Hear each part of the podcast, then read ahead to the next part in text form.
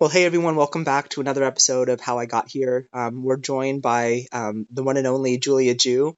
Um, Julia, as you know, is a graduate student and recent Haas grad of um, the Haas School of Business. Um, Julia, we're excited to have you here today. I'm excited to be on here today. Thanks for having me. Well, Julia, as you know, um, one of the key um, points of this podcast is really to get to know each other better. Um, would you mind just starting by sharing a little bit of background on yourself and describing some of your upbringing and how you grew up? Yeah, definitely. Um, I think it's always sometimes hard for me when people ask me where I'm from. And maybe it doesn't sound like a hard question to answer, but it's always interesting. So I am actually originally from California. Well, born in California. But when I was seven, I moved to China because of my dad's job. So I lived in Beijing for half a year and then we ended up moving to Shanghai and I actually lived there for over 10 years of my life. And so for me, that was kind of the part of my life that was really defining. Um, I I remember like when I was younger and I would come back to America and I'd be like, oh, like this is what it's like being American. And then I go back to China and you'd feel like a foreigner again. And so there was always like I wasn't like a third culture because it was these are my two cultures, but I felt like I was like a different person in each place. Um, like in China, I wasn't Chinese, but in America, I wasn't American enough. But yeah, so I lived in China for 10 years and I graduated high school there and actually then ended up coming back to the States for college. And um, it was such a funny decision because I remember when I was applying to college, eh, I was very against moving back to California because I was like, oh, I'm from California. I want to try something else. And actually ended up going to college in the South. And I remember even my high school teachers were like, why why the South? Like you don't even know anything about that. And I was like, I just want to try something new. But it was just interesting for me to come over to the States, um, go like go live in Nashville, Tennessee, out of all places, from Shanghai, where like the population's like 20 million. So coming to this like smaller city in the States and meeting like people who, you know, may have never traveled outside of their towns, um, where Nashville may have been like the biggest city they've ever been to so it was definitely really interesting and i felt like my eye i really like got a super eye-opening experience by being in the south and being like at vanderbilt specifically um i feel like i just rambled a lot no, sure. about my life but that's like the short story of kind of where of who i am i believe well julia i guess to take a step back, would would you mind sharing a little bit about um, kind of your your youth when um, you mentioned that you kind of were born in California? Um, what part of California did you grow up in? Um, I actually was born in San Jose, so very close to Silicon Valley, and um, surrounded about surrounded around like surrounded by a lot of those big tech companies, and it's kind of funny because I think I was just thinking recently. I was like, oh, I was like sort of born and sort of raised in the area where like the companies I'm trying to like get into now or trying to better understand now, but never really like appreciated it. I mean, who can when they're like seven years old, right? Um, so I honestly don't remember much of it. It's it was very suburban. Um, yeah, very suburban. Just a lot of. I mean, I think that's all I can say about that. That I remember because uh, most of my memories were definitely built in China and just like living in the middle of a city. And so you, you moved to China because of your, your dad's job and, you spend time in Beijing and eventually Shanghai. Um, what was that like moving over? Because I mean, I'm assuming you grew up speaking a combination of both English and Chinese. Mm-hmm. Yeah, I um I actually remember when my parents told me we're like, oh, we're moving to China, and I think when you're seven, you're just like, oh, that's so cool. Like, I can't wait. Um, I remember being very excited. And I think that would have been different if maybe if I was in middle school or high school and I had like a very set amount of friends and I, the concept of moving made more sense to me. Um, so I was really happy about going somewhere new. But I remember the day we landed in China, um, in Beijing, and I, we got in a taxi from the airport to go to our new apartment I remember I started crying because I was like, what is this place? Like, this is not familiar at all. But I think it was nice because um, I was really fortunate to be able to go to international school in China. So was still surrounded by a, a huge English speaking population.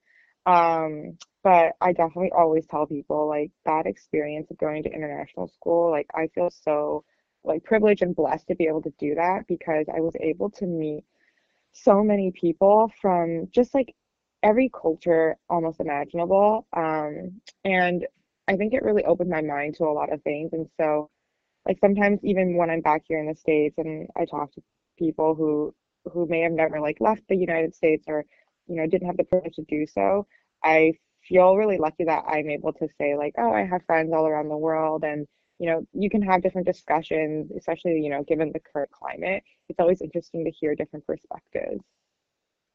No, it's really interesting, and, and, and we've spoken to a couple of other folks that similarly went to an international school, but I, I feel like that it's and expressed similar sentiments about being very diverse and exciting. But would you mind just sharing a little bit more about your experience? Um, uh, I guess even international schools are unique and different. Um, what was it like going to an international school? Um, was it like, did you have friends immediately? Was it hard to develop kind of new friendships because there are people that um, were from different types of backgrounds?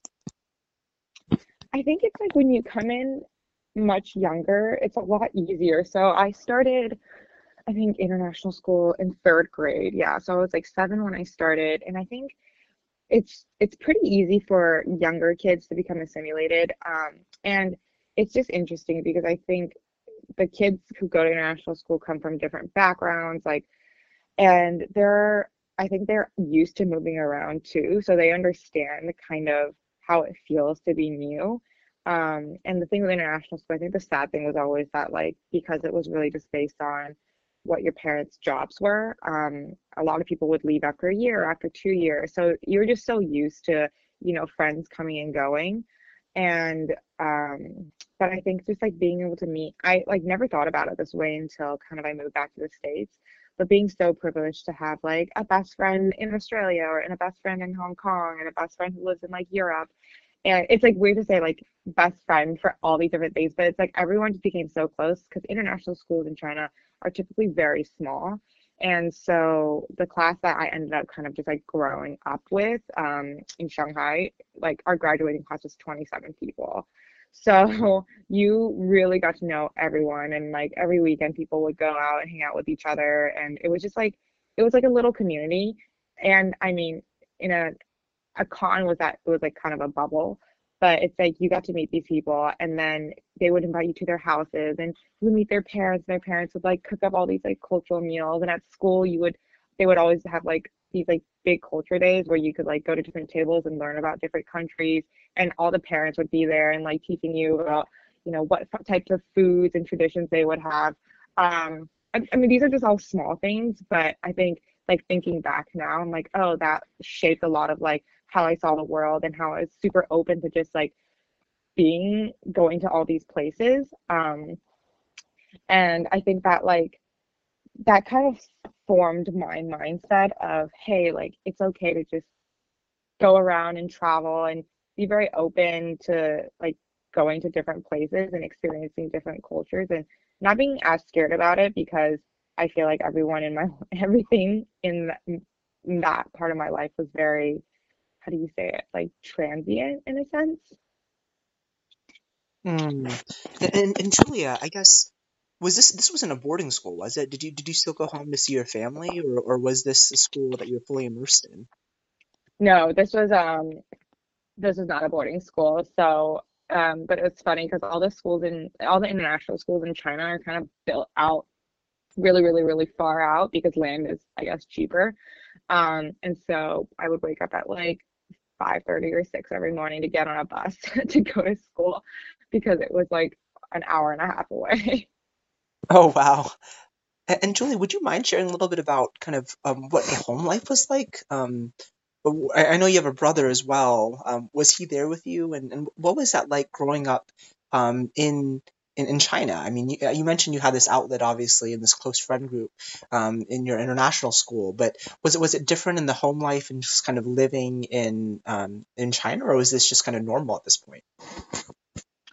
Um, or do you mean it was normal for me to just to to be living in China even without like separate from the international like, school experience?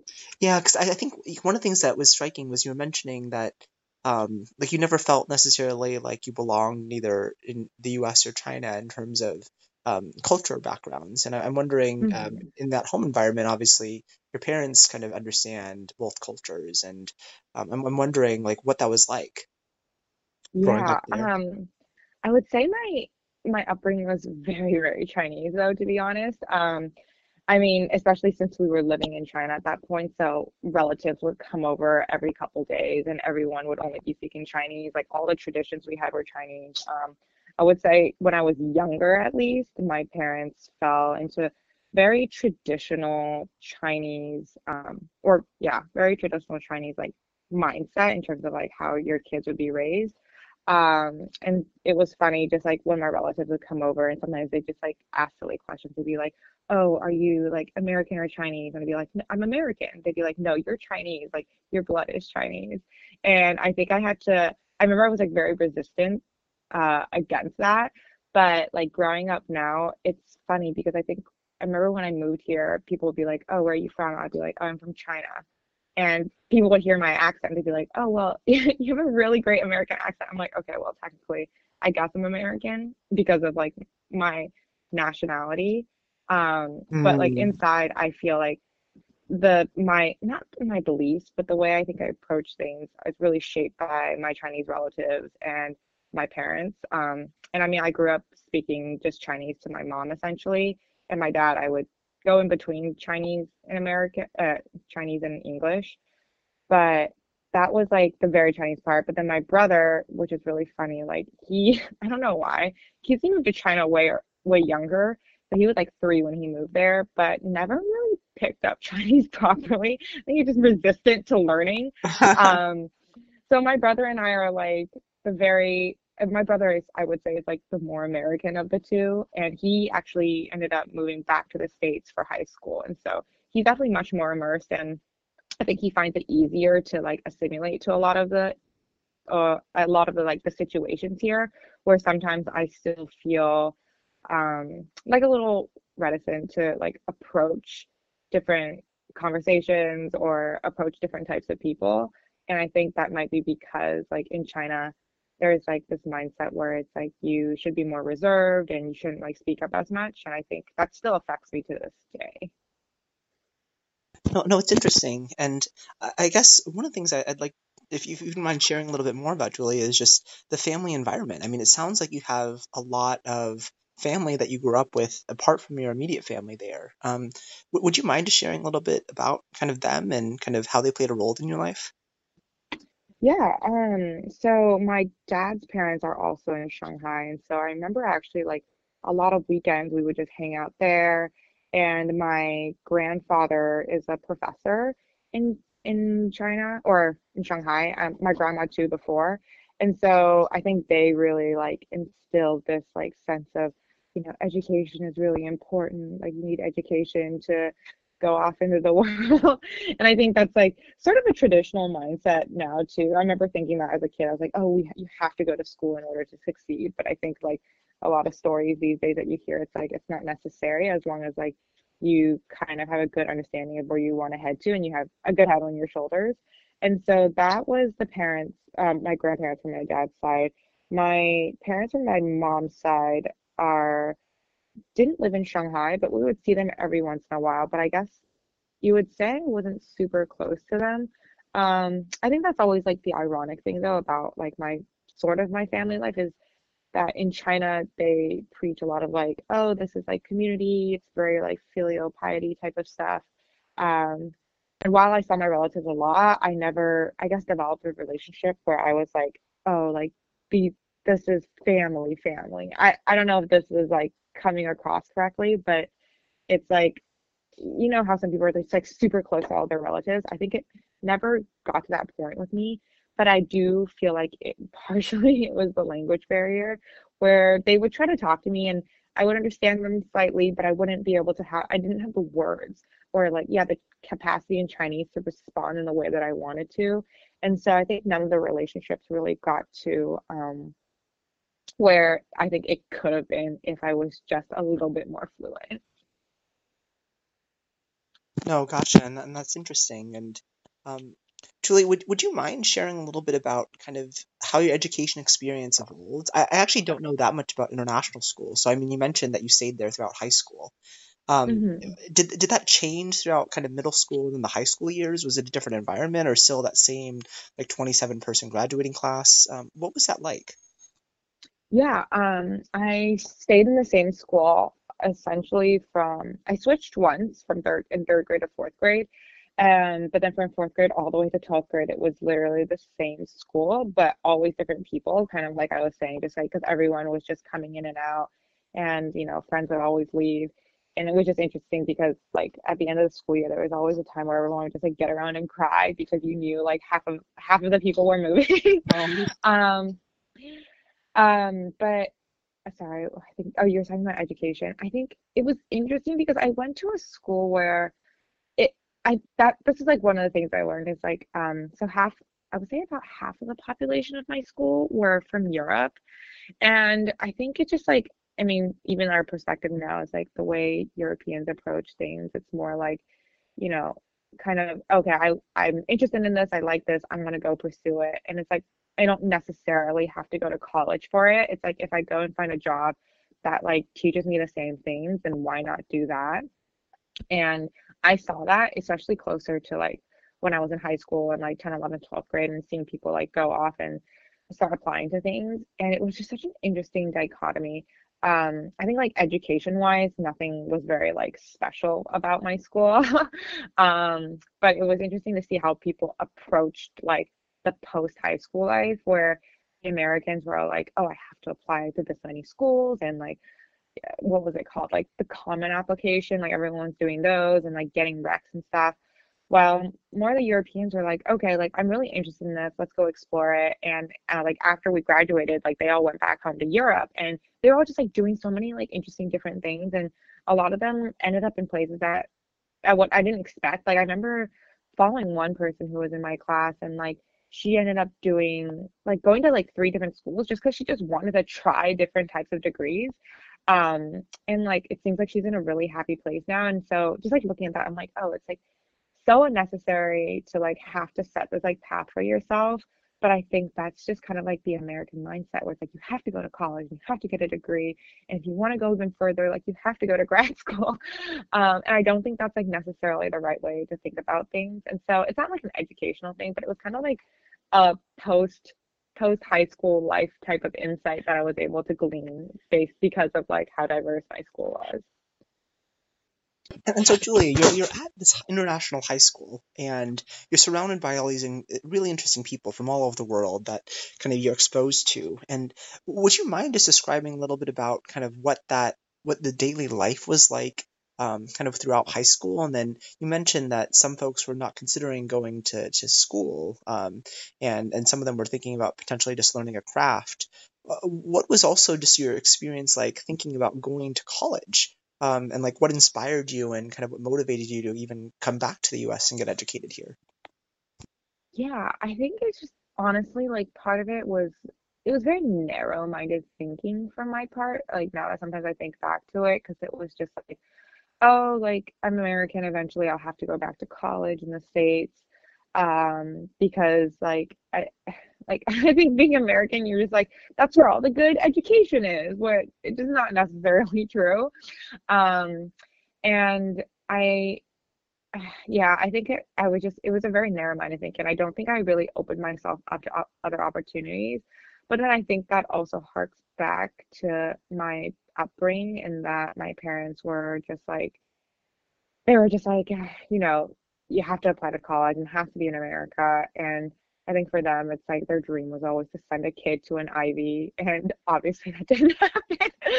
Um, and I think because they had like these very strong expectations of me, um, I was just like so zoned in and myopic and like, oh, I have to like achieve these things to like make my parents happy and make them proud of me.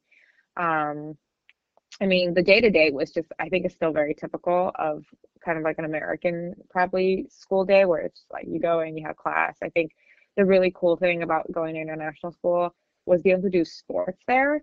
Um, and I think that also formed a lot of my like early years of like team building and um, being able to just like work with people who are from like just being to learn and grow with a team and like playing games is always just something different too. But like in the States, I don't think I would have ever been able to do that because I definitely don't have the athletic prowess to uh, go up against like the schools that go here and up going to D1, like players who are undergoing to like D1, D2, D3 schools. But in like China, it's like everyone's just kind of like, oh yeah, like you want to join, like come join. As long as like you could run fast enough, you could play basketball and volleyball. Um, and so like my son was like going to school and then I played both basketball and volleyball throughout middle school and high school. And so like those would end up like practice would end up going until like six, seven. And then again, it would take me, almost two hours every night to get back home. And so I'd go home at like eight or nine um, every night. But it was, what was I getting to?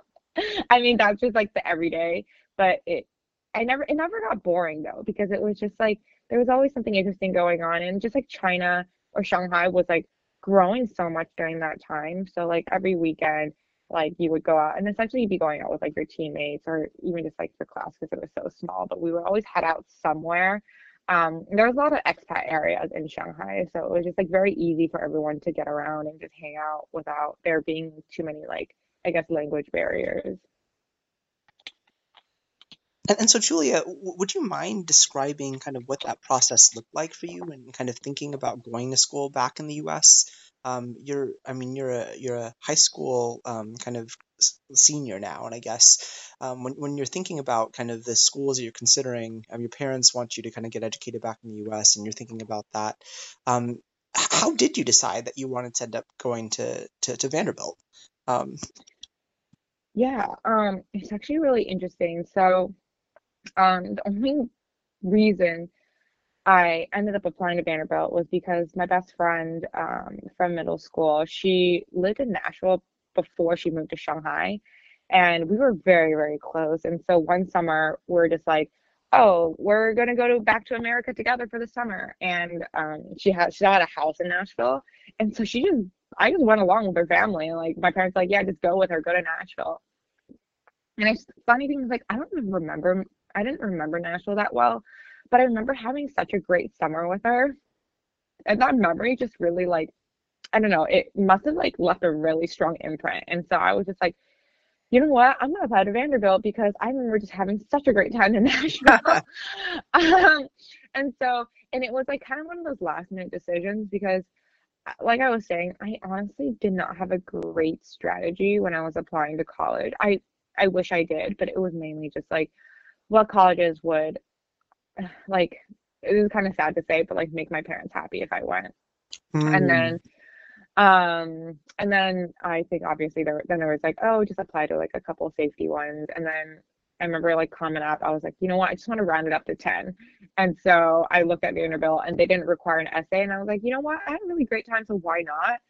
And and i mean i guess i just I got in and I was just like, oh, this is like a pretty good college. Why not go try it? Um, even though everyone was like pretty against going. Um, and it was kind of funny because my parents were kind of like, oh, nobody's heard of Vanderbilt. Like, that's like a no name school. And I was like, I don't, I was very headstrong as a kid too. I was like, I don't care. I'm going. Um, like, I never, I didn't necessarily love Nashville, but I love Vanderbilt. But yeah, like going back to my process, it was really just like, oh, like here's the schools that my parents want me to go to. Here's a couple safeties. Like I'm applying because like you you kind of have to apply to a safety. Um, and and sometimes I still think back to it. I'm like, oh, if I had like more been more methodic about choosing the colleges, looking at like going deeper into like the type of programs they offer and looking more into like the cities that the colleges are in too I think maybe I would have chosen differently. And I guess Julia, what was that like to come back to the U.S. and start your education now in in Tennessee? Um, was that transition hard, or was it just kind of you kind of knew what um you were getting yourself into because you kind of came back, came back to the states a lot? What was that like your first year on campus? Yeah, um, I always say like going to Nashville really opened my eyes to a lot of the microaggressions in America. Um, and I always compare this to like someone that I end up meeting at work. uh, she went she actually went to Berkeley for undergrad and I met her when I worked in San Francisco and I remember her she said like oh like going to Berkeley was nice because there's so many Asians there but then you come out into the real world and you realize like that's just not how like the world is split up in terms of like percentage wise um and she was like it, it was kind of hard for her to get like into I, I guess like understand that like that's not how the world revolves um, but being at Vanderbilt was definitely different because I think I would say like a large percentage of the population were definitely like Caucasian, um, not too many Asians. And so I remember when I first came, I I guess I just felt really I felt really not American because I think there were I I don't know how to like put it properly, but like kids here when they come out of high school, I think they just act differently. They are different because I can see it in my brother too. Like when he went to high school, like they're just different from the kids back back in Shanghai. Um, and I, I I'm a very like shy, I'm pretty introverted person, and so it was it was really hard for me to um, talk to people. And I'm someone who's who is like if you don't if you don't like make the effort to like come up and speak to me, I likely will not go up and speak to you because I'm just like too scared. um, and so I think I remember I just spent like the first couple days like wandering around and I had a roommate, but again, I was very like shy. I was like, oh, like I probably won't talk to her too much. Um, but like I'm also the type of personality where I'm okay being alone. And so I remember just being like, this is so weird.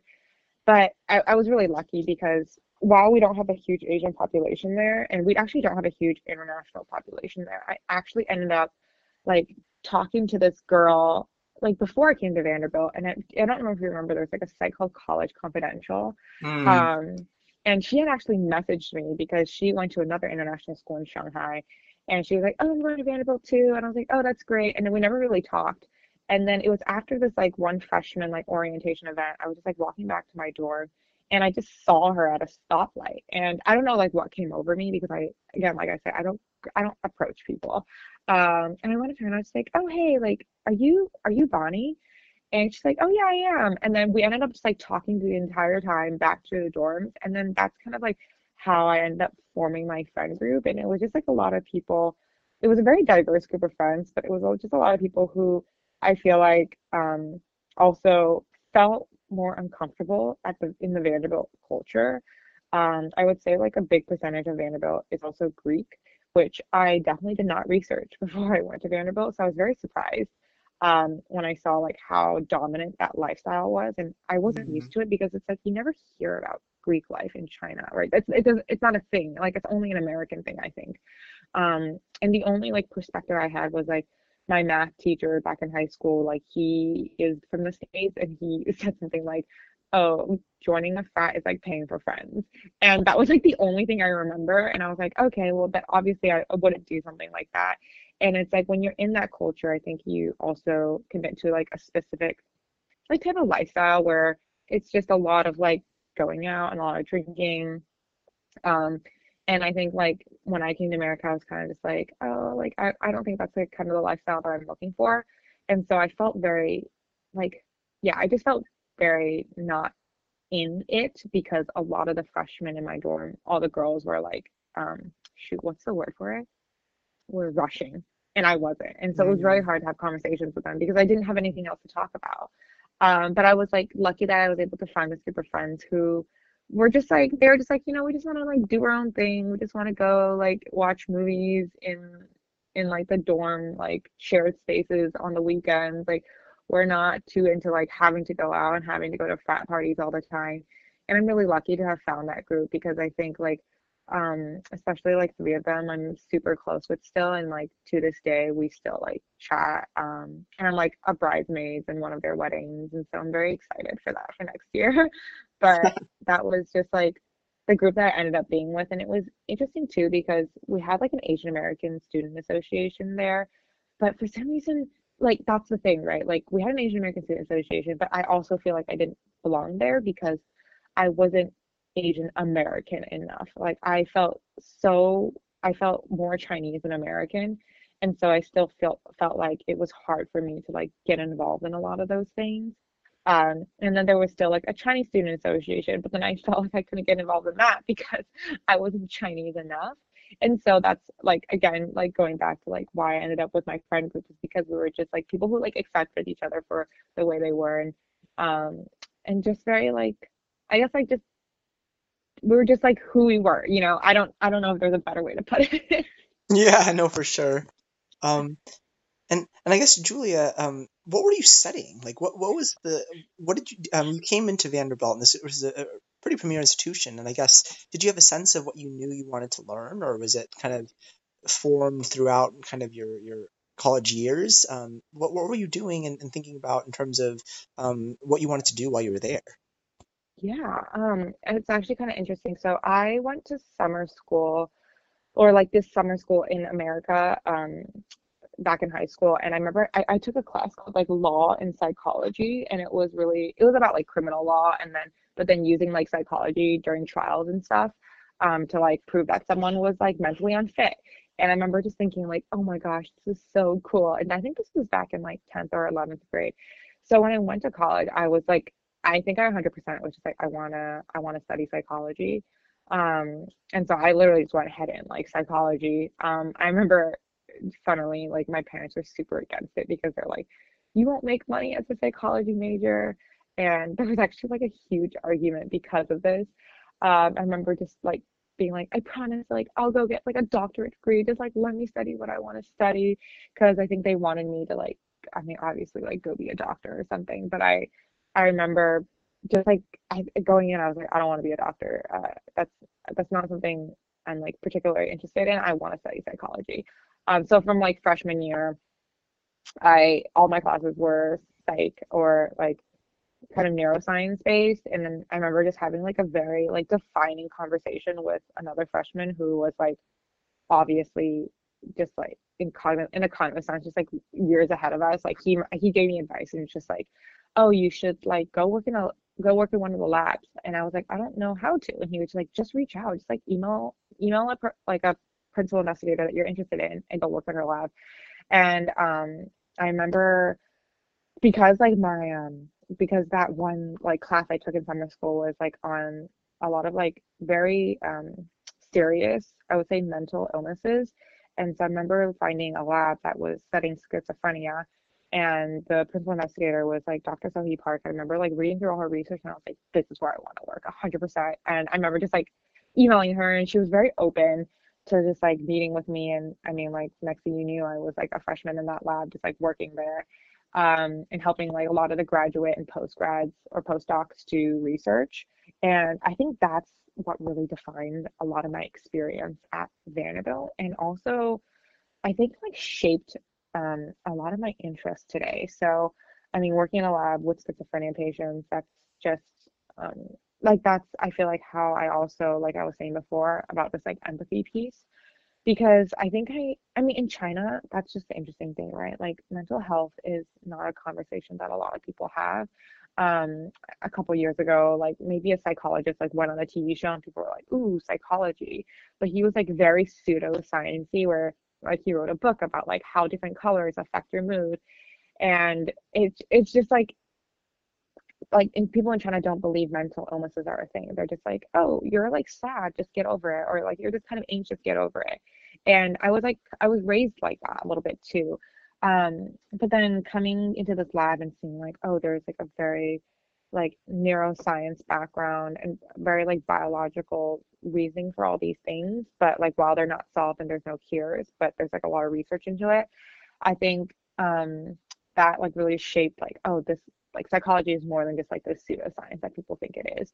And then working with schizophrenia patients and like interacting with them during studies like you kind of see like how hard they have it and how hard it is for society to kind of accept them and like help them integrate. And it was just like I, I mean, I'm sure this is the same across a lot of different countries, but just like how we have this very like terrible stigma against people with mental illnesses while they are only just trying to help themselves and there are some things they just can't control. And I think that that helped me really build up a lot of this empathy towards um I mean just empathy in general because it's like, oh, there's like people out there who like suffer from these things and I could never ever step in their shoes or I could never understand where they're coming from. But like the most I can do is just like have a conversation with them and be able to talk to them and like treat them like they would want to be treated, even if I'm just interacting with them briefly in a lab. Um, and so that's like a kind of a tangent on the empathy piece, but like working in this lab really shaped what I wanted to do in the future. Um, I ended up like writing my thesis on like this this machinery, like it's called transcranial direct current stimulation, and how it affects like the cognitive, how it can improve um, cognition in schizophrenia patients. And I think while doing that, that actually, uh, like, I remember thinking, like, oh, I want to go get my PhD in clinical psychology. And this is, I, I, I guess I tell this all the time now, but it's just like, I remember thinking about wanting to apply, but at the same time, like, every time I met up with my PI, it would just be like, oh, I'm like writing, writing grants for funds. And I was like, man, I don't know if I want to like do seven years of a PhD program and end up just having to write funds or like grants all the time to get funding just to do like the research that I want to do.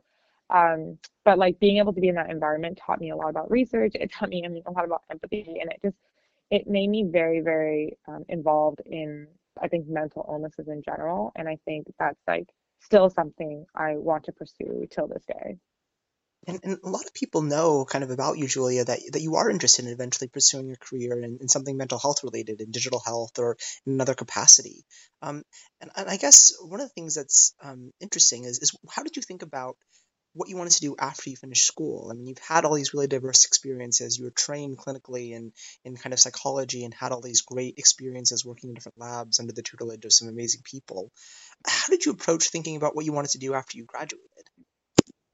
Yeah, um, so kind of like I was saying before, I my whole background was like in academia, right? Just like writing papers, reading papers. And so I genuinely was like, I genuinely thought I was going to just go to graduate school for clinical psychology and end up being a researcher and a professor.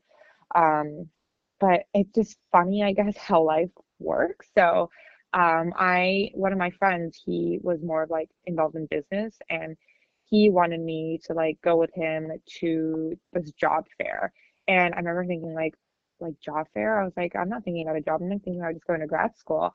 But like just to like humor him, I like went and funnily enough, he like bitched me. So I remember just walking around this job fair and being like, what is this? Like I like never thought about like going into any of these companies or any of these positions. Like all like my whole four years was relevant on just being a researcher.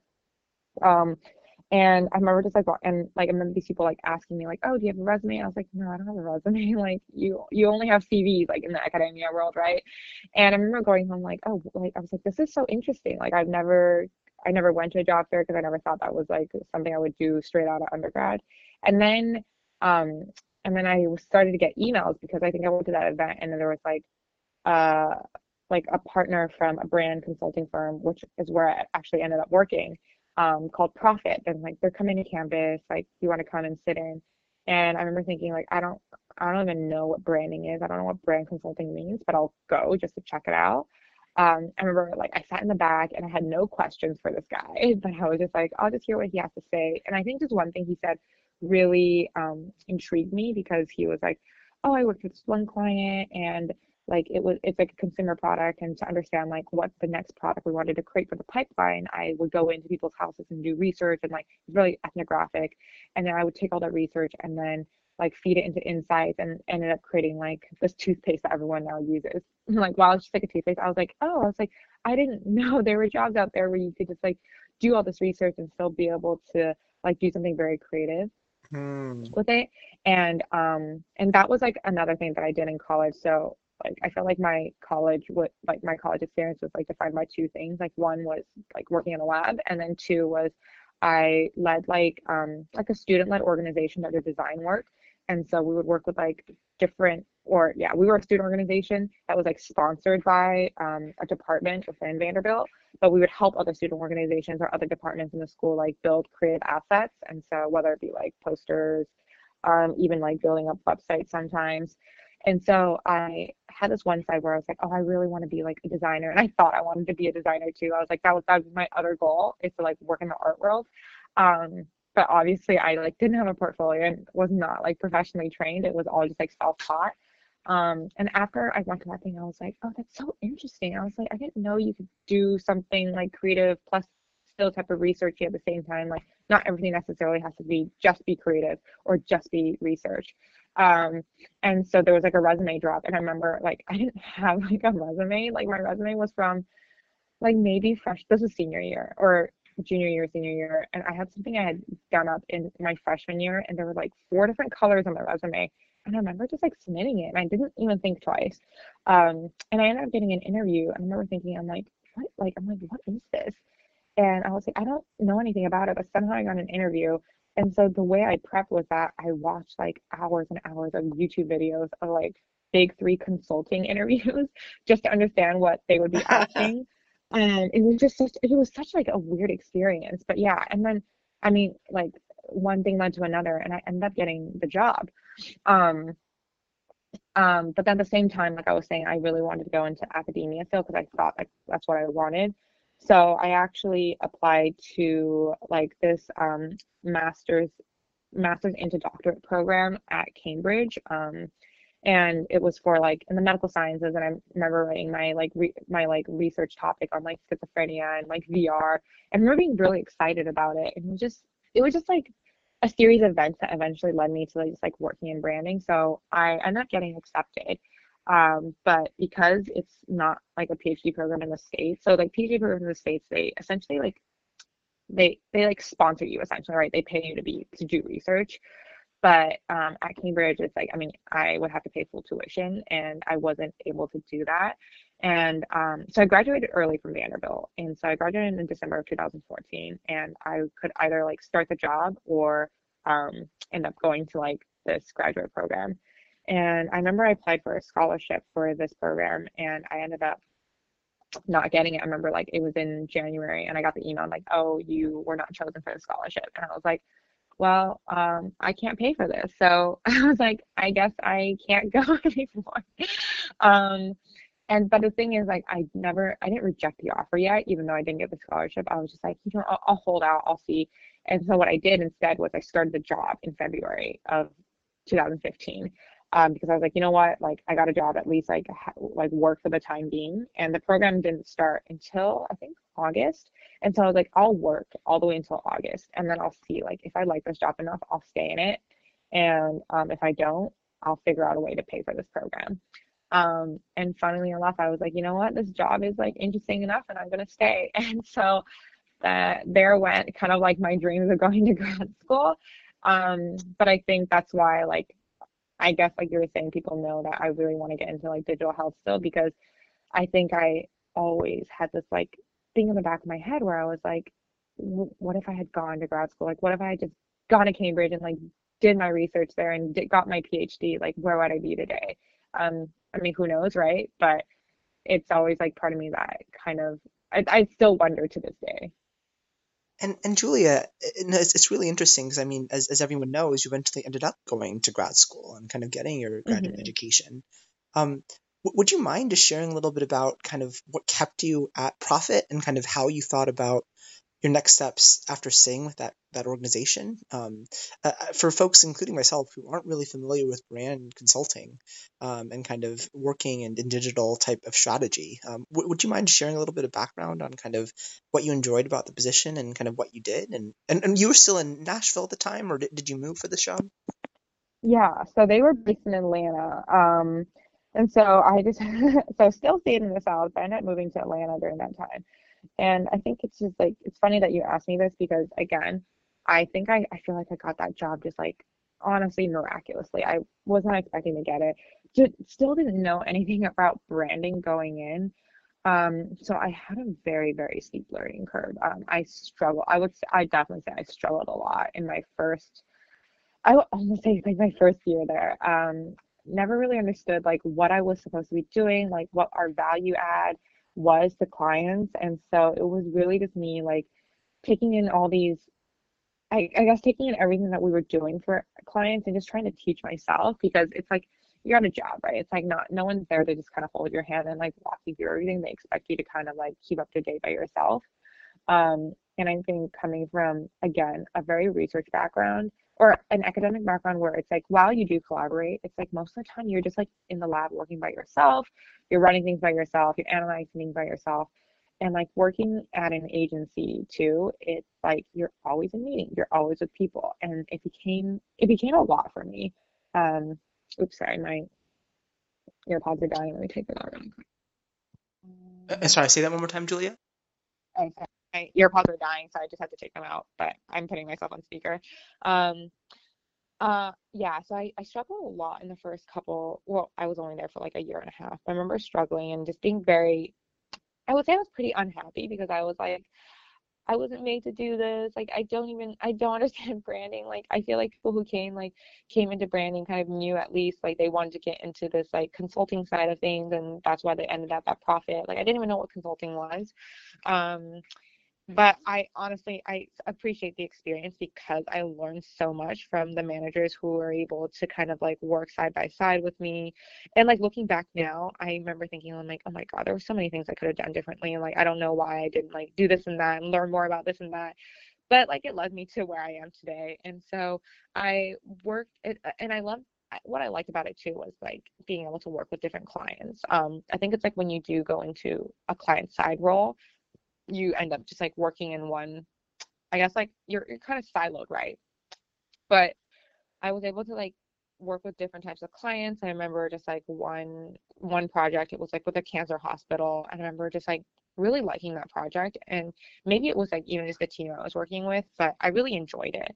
Um at the same time though that's what led me to san francisco because i was like oh all these clients are just like really big corporations like maybe if i move to sf i'll be able to like do branding for like tech companies and i think i was just falling into i was like just going with what people were saying we're like oh tech is so interesting especially in atlanta where like tech isn't as big there and so everyone there is like ooh tech companies and so i'm like okay then i'm gonna i'm gonna be asked to transfer to san francisco and so they they did transfer to san francisco but it's just like if you think about it um a lot of like the a lot of the companies that use brand consulting agencies are typically like very big um, and typically older tech companies.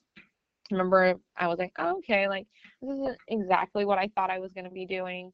Um, and I would say I was still pretty like unhappy in my job. And so that's when I started to look for a change. And I think at the same time, I was becoming very tired of America. um, I I don't know if it was because like going through Vanderbilt, like realizing, oh my gosh, like are Americans like this? Like so many microaggressions. Like I never felt like I was treated equally as an Asian.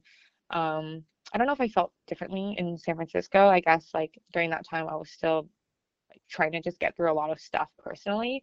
And so that was what prompted me to look for a job in China again because I think just like being raised in China and like when you go somewhere from middle and high school, you just have such good memories of it. And we're just being like, oh my gosh, like if I go back to China, I just be happy again. Um, and so I actually ended up applying for a bunch of branding jobs in China. Um, I think at that point, at least I had a, like an, a good grasp of what branding was. I think a lot of a lot of the projects I did was more about like doing a lot of like qualitative research. So I ran a lot of focus groups, ethnographic research to go into people's homes, um, and using those insights to either like come up with a product pipeline or build out like a new brand personality, brand foundation. Um, it's kind of just like the stories that brands tell their consumers to to really like get consumers to feel like, oh, this brand like really understands my pain points and what they're putting out there really solves uh, the issues that I'm having. Um, and so uh, because of just like the situation eh, my personal situation in America, I was just like, I, I just had to go somewhere. And I think that's where I also say, like, I'm very privileged in that to have that international experience because it was very easy for me to just be like, yeah, I'm going to go to China. And I got the offer. And then, like, maybe two weeks later, I packed myself up and, like, moved to China. And what was that like? I mean, so so you're you're kind of thinking that you want to go back to like these former memories um, that you had kind of growing up in your youth and and, and you're, you're at a different stage now. You're you're older you're mature you've had some work experience um, and, and, you go back. And, and was it kind of everything that you expected? Was it um, were you able to kind of pick up back where you left off? Uh, what was kind of working now in china like? Yeah um, i think that's a very interesting question because i like i was saying like i went back with the, these expectations that China was going to be the same as I had left it like five years ago. Yeah, I left in like 2011, went back in 2016. Um, and it was 100% different. I mean, there's like one, China is just, it literally changes probably every half year. Like you go back and there's something different. Um, that's just like the speed of things being done in China. So I felt like I was going back to a different city. And like obviously everyone from high school had pretty much left. And so I was honestly building like a new, new life there. Um, and like I was working so the job I got there was actually for a US also brand consulting firm but for their Asia op for their China office. Um and while it was like a US based company the whole the whole company there was like more local everyone was like Chinese. Um and so that was just like one from a work perspective that was really interesting. And then I guess going back to like my expectations of China I realized like going back there I was like oh I only know like one really close friend. It's funny actually. It was the friend who like I was best friends with and like made me want to apply to Vanderbilt. Um, so she was still in China, and so I remember just like hitting her up, and we met up, and that's kind of like how my friend group kind of grew there. And I mean, that's how all friend groups grow, right? Like you, you, you meet up with one person, they kind of like introduce you to a bunch of people. Um, but I, China's work environment is just, it's kind of ridiculous because I feel like people are just like everything's just like work work work and there's i guess it's like it's almost hard for people to find that line where it's just like hey as friends it's like you shouldn't you you shouldn't talk about work all the time right? But i remember like maybe it was just like the group of friends i made there but it was like every time we would go out to eat or hang out it would always be talking about this client or that client or how much to charge or I don't know. And I remember just getting very frustrated. I was just like, hey, we're all like friends having dinner. Like, why are we talking about like money or clients or work? Like, I think there's more beyond that, right? And it's like, I want to talk to people who want to discuss like other things about life in general or just other topics. Um, and I think I, I, I kind of like siloed myself into that group, or not siloed, like I but was so deep into that group of friends where I didn't feel like I could just go off and like find a different group. And so I think I ended up just being, I think even more unhappy because one, I was like super overworked. Um, like remember working in in the office till two in the morning and then like renting one of those bikes and like biking home. Um, and so there was that, like the work was just overwhelming. And at the same time, because a lot of the clients were Chinese, it was like I was working double because it was like if I had to present to a client, I would have to go home and like rehearse hours and hours to make sure like it sounded like I knew what I was saying. Um, and at the same time, I just I felt more. Um, I just didn't feel like I was like aligned with a lot of my friends there. And so I think I ended up kind of like receding into myself and becoming very, very antisocial and it actually just ended up making me i think hate china.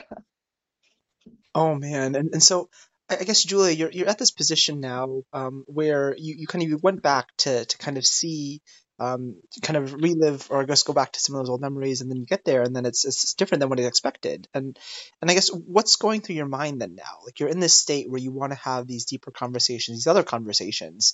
Um, are are you staying with your your family? Like, and, and what? How are you thinking about your next steps? Um, who who's influencing how you're thinking about what to do now? Yeah, um, no, so I was living alone, and I think that also affected me because um, I ended up renting an apartment a little bit further out in the city while all my friends were in the center of the city. And so also it was really hard for me to go see them if I wanted to go see them.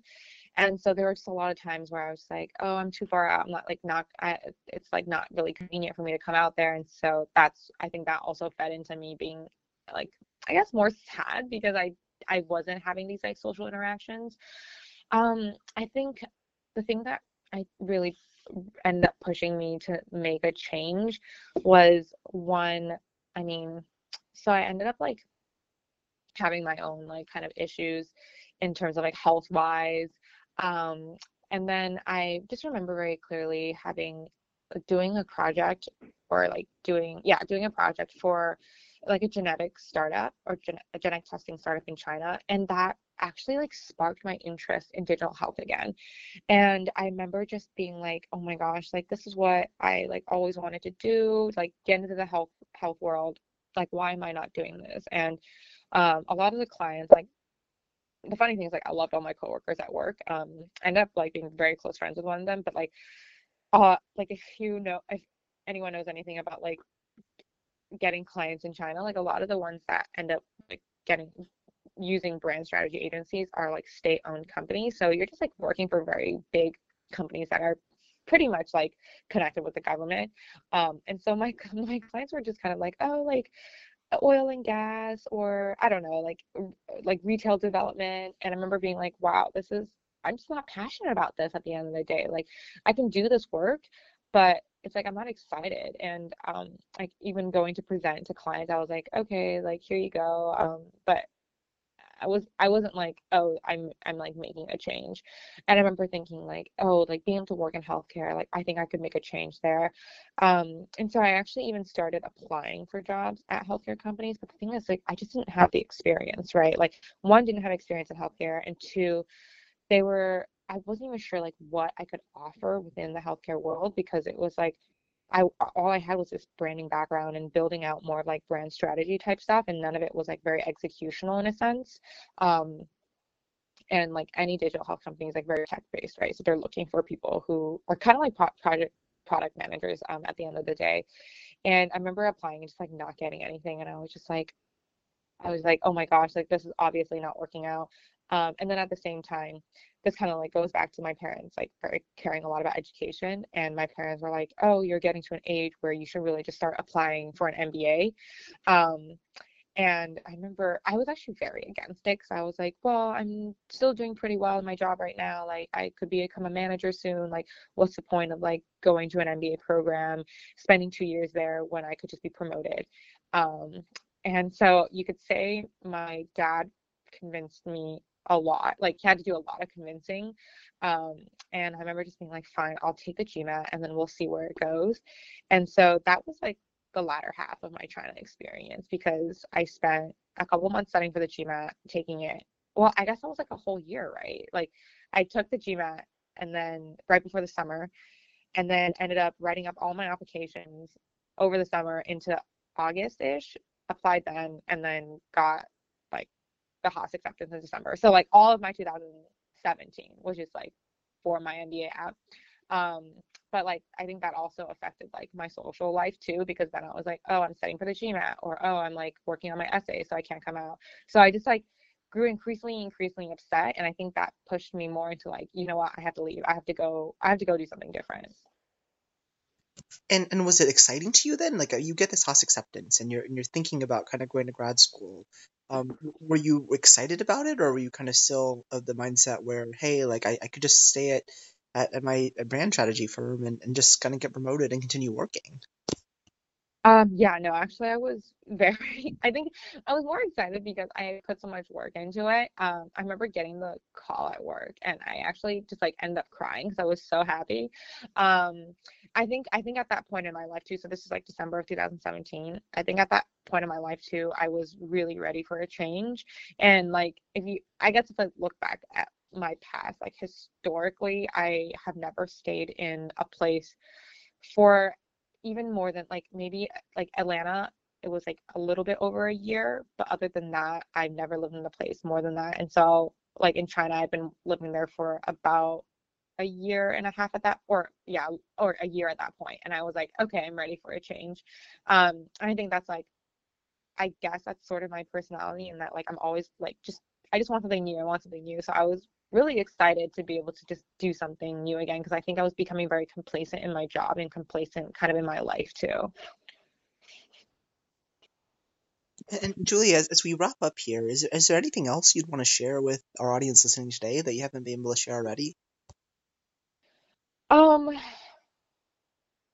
don't want to share.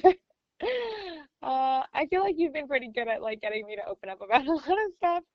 Um, but I think like one thing I I still feel like now it's like it's so cheesy, but it's like, you know, if you really want something, like there's always a way to get to it. I think coming into Haas and like being able to take a lot of classes, like especially with Kim and interacting with dualies and learning about the healthcare landscape here in the States, um, I became very uh, cynical about the landscape. Um, and I remember like I think I'm in a hospice, like I really want to start my own like digital health company.